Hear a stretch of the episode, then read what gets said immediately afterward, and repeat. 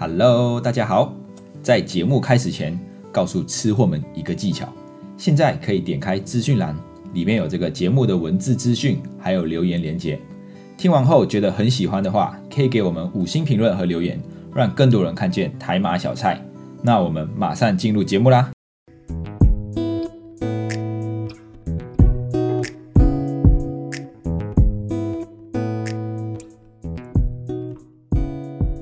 巴卡巴，欢迎回到台马小菜，小菜一盘五十元系列。我是迪翁，一位漂洋过海来到台湾的马来西亚人。这一集又是跟通货膨胀有关系，万物齐涨，台湾最近又有东西要调涨了，而且是跟全台湾的国民有关系哦。但很遗憾的，不是薪水要调涨，而是电费要上涨啦。目前是以用电大户优先调涨百分之十五。那用电大户指的是谁呢？这个问题如果问佩珍，他就会说是我，因为平时如果我在家的话，我就会很早就开冷气了，因为我比较胖嘛，自体发热，容易流汗，所以都很早就要开冷气了。佩珍就会说，北极熊都快被我害死了啦，我在这边舒服，他们北极熊在那边受苦受难。我胖，我错了吗？真是太委屈了。那这里说这个用电大户，其实指的是工业用电啊。哦，就是工业用电的电量比较大，哦，占了全台湾这个用电量的百分之五十五点六。那一般的住一般的住宅跟服务业占了百分之十五跟百分之十七，哦，所以用电最多的就是这些工业区。北极熊应该要去找他们，不是来找我。当大家要听到这个涨电费啦，第一个反应一定就是开始抱怨啊，东涨西涨，什么都涨价了，生活快不行了啦！再这样下去，难道要用爱发电吗？哦，但。现在啊，民生用电暂时啊，暂时还没有要调涨啊。这个暂时的，就是代表之后可能就会到民生用电、民生用电上涨了。我觉得只是时间的问题啦，因为台湾的电费已经四年冻涨啊，没有调整了啊，所以总有一天会回到这个民生的用电会调涨。那到底为什么冻涨了四年的电费啊？为什么要调涨？在这个时候调涨电费呢？第一个关键的因素就是在于原物料成本上涨。原物料就是制造商品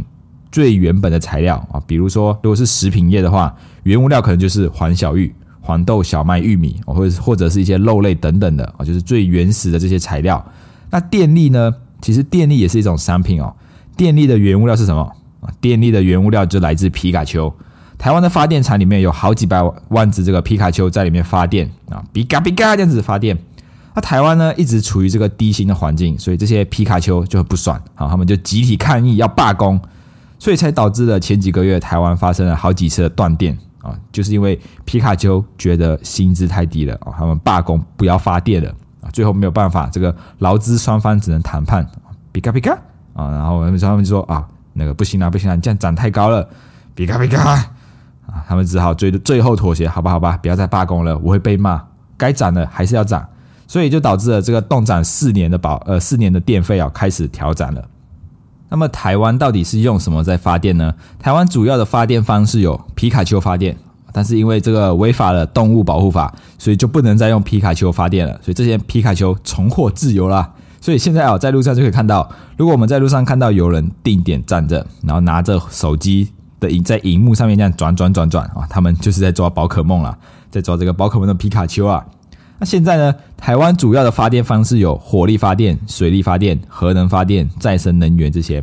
那核能发电啊，也是目前台湾争议最多的一种发电方式。那因为核能听起来就是很可怕，尤其是这个呃日本啊，日本福岛核灾带来的影响啊，也让大家对于核能发电打上一个很大很大的安全问号啊。就是因为这个核废料就是会有辐射，辐射就会造成这些可能我们人体的细胞啊会发生一些变异。哦，说不定哪一天我们就变成三只眼睛，或者是就是长得很奇怪的。所以在台湾呢，就会有反对核能发电的。那同样有有人反对核能发电，就会有人赞成核能发电。因为这个核能发发电哦，有几个优势，就是它很便宜啊，就是这个每一单位的电力成本就是很便宜。那它的发电也比较稳定啊，不会一下子比较少，一下子比较多这样子。而且除了这个辐射以外哦，不会有其他的污染。尤其是像我们现在台湾的火力发电哦，其实会产生很多的二氧化碳这一些。那这个核能发电呢，它它只会产生核废料，那核废料比较容易定点管理啊，就是把它们堆在一个仓库或堆在一个管理的地方就可以定点管理。但是这火力发电这一些他们的发电模式产生的二氧化碳跟这个温室气体啊，只要一旦排放出来就没有办法去控制，没有办法去追踪它们了。所以相对来说，核能发电就有这一些优势啊。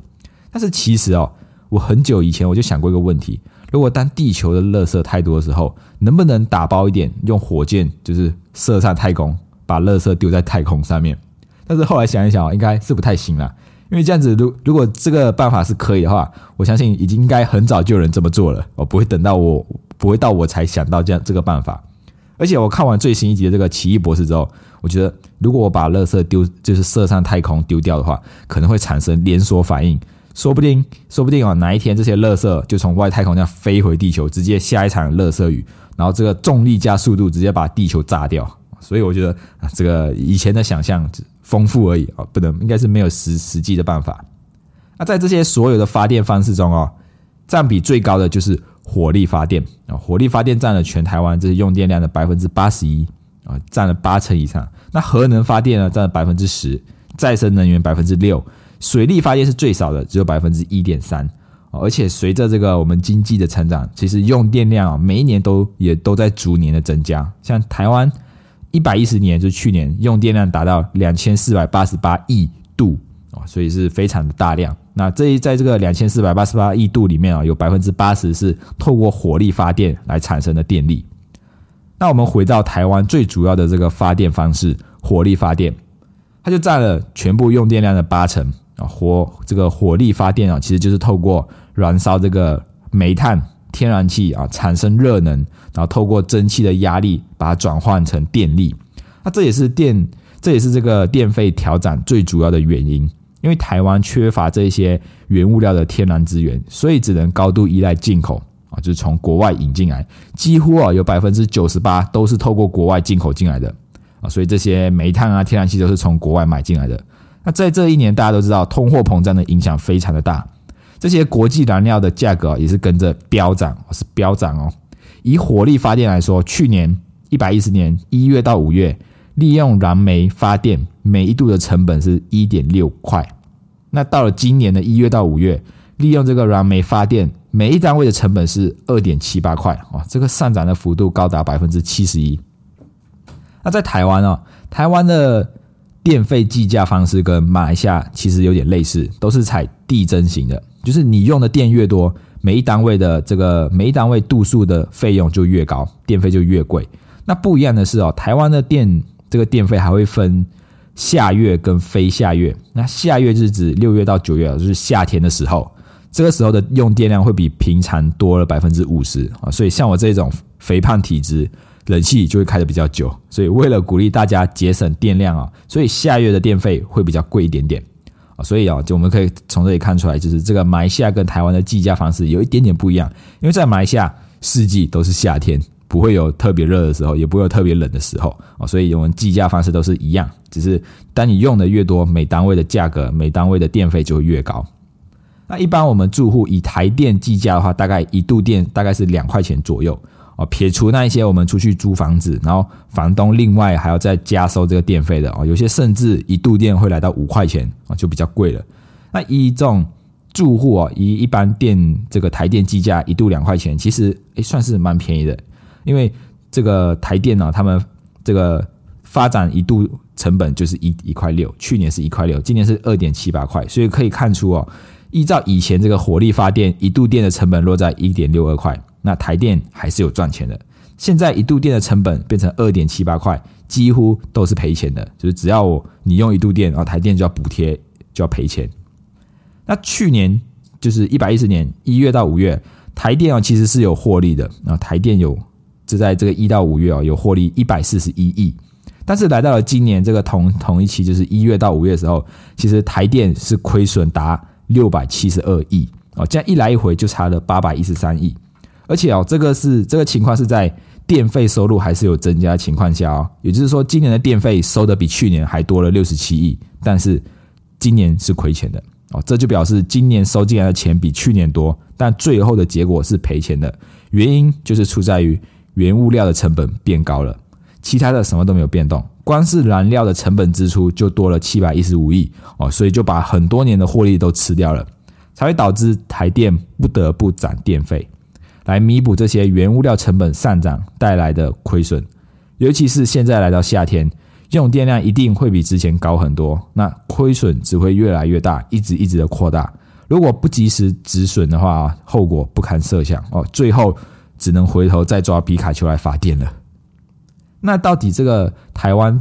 的涨电费到底合不合理呢？合不合理？为什么会引起这么多民众的反弹？就是民众一听到电费要涨价，就开始抱怨，哦，开始就说：“哦，这政府到底在做什么事？为什么一直一直涨价？”这种，这个就要说到第二个关键的因素了，就是电价所得比。电价所得比是指平均来说啊，一年的电费跟一年的所得的比例。台湾的电价所得比是零点八三趴，呃，就是百分之零点八三。也就是说，假设我今年的年收入是一百万啊，平均来说啊，如果是一百万，我一年的电费大概就是八千三百块。那这样子一个月的电费大概就是六百九十块。那这样子的电费到底贵不贵呢？嗯，我觉得因人而异啦。像我现在住的这个地方，电费大概是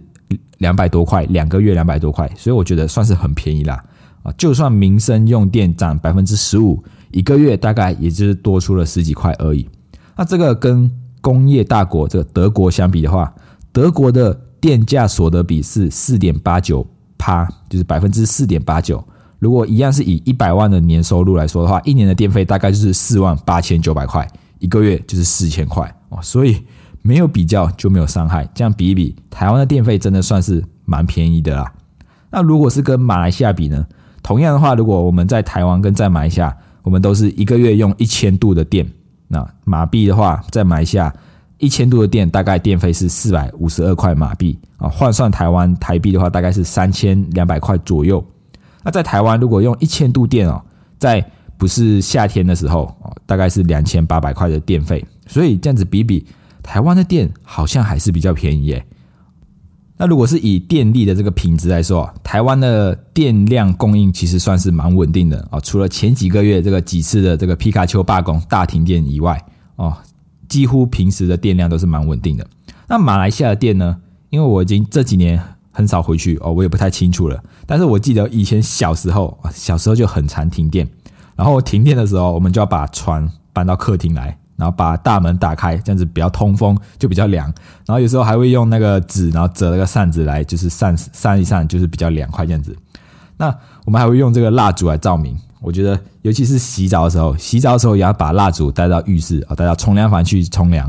啊，超恐怖的。因为你把蜡烛放在镜子前面，就好像在进行什么招魂仪式，哇，很怕后面突然跑一只鬼出来。而且我们在洗澡的时候，又很怕那个水把那个蜡烛弄灭，我想到时候整个冲凉房都是暗暗的时候更可怕。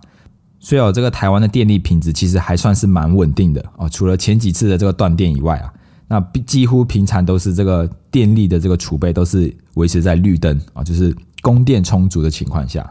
所以在这个比较好的电力品质，然后跟其他国家的电费相比也比较便宜的情况下，我觉得台湾涨电费应该算蛮合理的吧。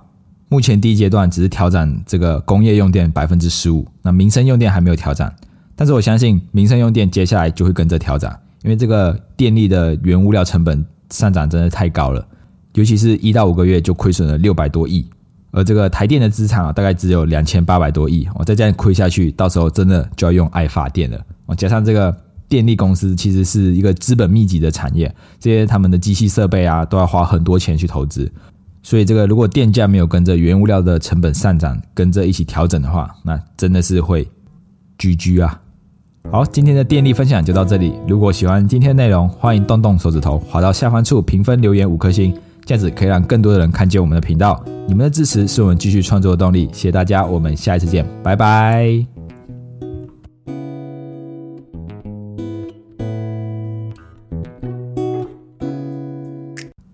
记得节约用电哦，救救北极熊。